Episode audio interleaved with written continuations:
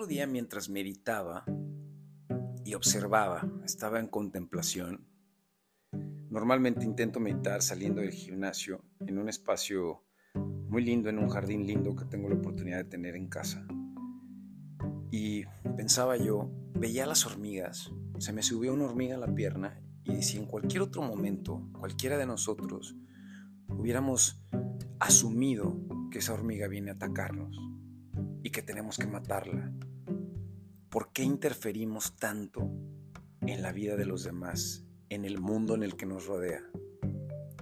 Así como, como tú asumes que la hormiga te va a hacer daño, ¿por qué no decirle, saludarla literal y decirle, hola hormiga, querías experimentar cómo se siente mi piel? Ahí está, gracias, gracias por no hacerme daño. Vete, no te tengo que matar, no tengo que asumir que todo lo que va a pasar a mi alrededor es en mi contra, incluso si son animales. ¿Qué pasa si vemos una cucaracha? Asumimos que nos va a hacer daño. Una rata asumimos que nos va a morder, asumimos que nos viene a hacer daño, que nos viene a lastimar. Lo mismo con las personas. ¿Por qué tenemos que asumir e interferir en todo lo que nos rodea desde nuestro ego? Si vemos que alguien, un familiar, un amigo, está haciendo algo de una manera en la que nosotros no estamos de acuerdo, creemos siempre desde nuestro ego que lo podemos hacer mejor, intervenimos. ¿Y qué pasa cuando intervienes y no se te pide? Pues estás arruinando, estás agrediendo al final. Como siempre digo, cualquier ayuda, sugerencia, opinión o crítica fuera de tiempo no pedida puede ser considerada una agresión. Y constantemente nos encanta estar interfiriendo en lo que no nos llama, en lo que no nos consta, en lo que no es nuestro control. Si la gente hace las cosas, tiene que hacerlas por algo o si pasa algo, tiene que pasar por algo y no está en ti si no te piden ayuda, corregirlo o cambiarlo. Y eso es parte de aceptar y desapegarte.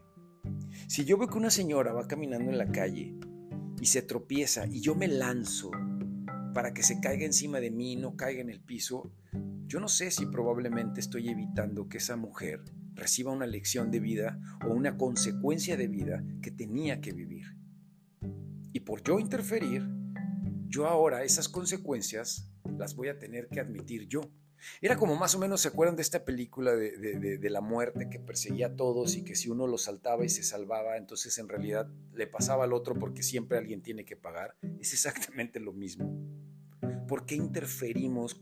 ¿Por qué creemos que nuestros amigos, nuestros hermanos, nuestros hijos, nuestros primos nos corresponde interferir? Es que los quiero ayudar, decimos.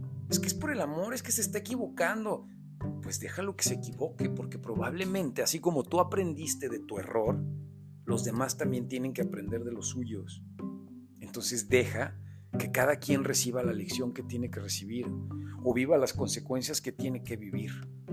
Deja de interferir. Dejemos de interferir constantemente con todo y ocupémonos en lo único que sí vale la pena interferir y controlar. Nuestros pensamientos, nuestras emociones y por lo tanto las acciones que vienen producidas por las otras dos. Dejemos de asumir todo el tiempo que todo está en nuestra contra y empecemos a darnos cuenta que todo es a nuestro favor, todo es para nuestro bien, porque todo siempre ha sido así. El hecho de que algo duela no quiere decir que es malo. Nacer duele, crecer duele, el sexo duele, tatuarte duele y no necesariamente es malo. Y dejemos de interferir en lo que no nos corresponde. Que si la marcha gay, que si la marcha de las mujeres, que si el aborto, que si el no sé qué, que si el gobierno, que si... Vive y deja vivir pero desde el animal más pequeño que está alrededor de ti merece estar ahí. ¿Por qué crees tú que por ser más grande tienes el derecho de matar algo que no te está haciendo daño? El alacrán antes de que te pique ya lo mataste. En lugar de sacarlo, en lugar de fumigar y decirle, hasta aquí te pongo un límite, a mi casa no entras. ¿Por qué te tengo que matar? ¿Vas a matar a todos los seres humanos que entren a tu casa sin tu permiso? No, porque no sabes qué intenciones tengan. Tú estás asumiendo que van en contra tuya, pero eso es desde tu experiencia, desde tu vacío, desde tu carencia. Carencia de amor propio, carencia de confianza en ti mismo. Deja de interferir y empieza a vivir.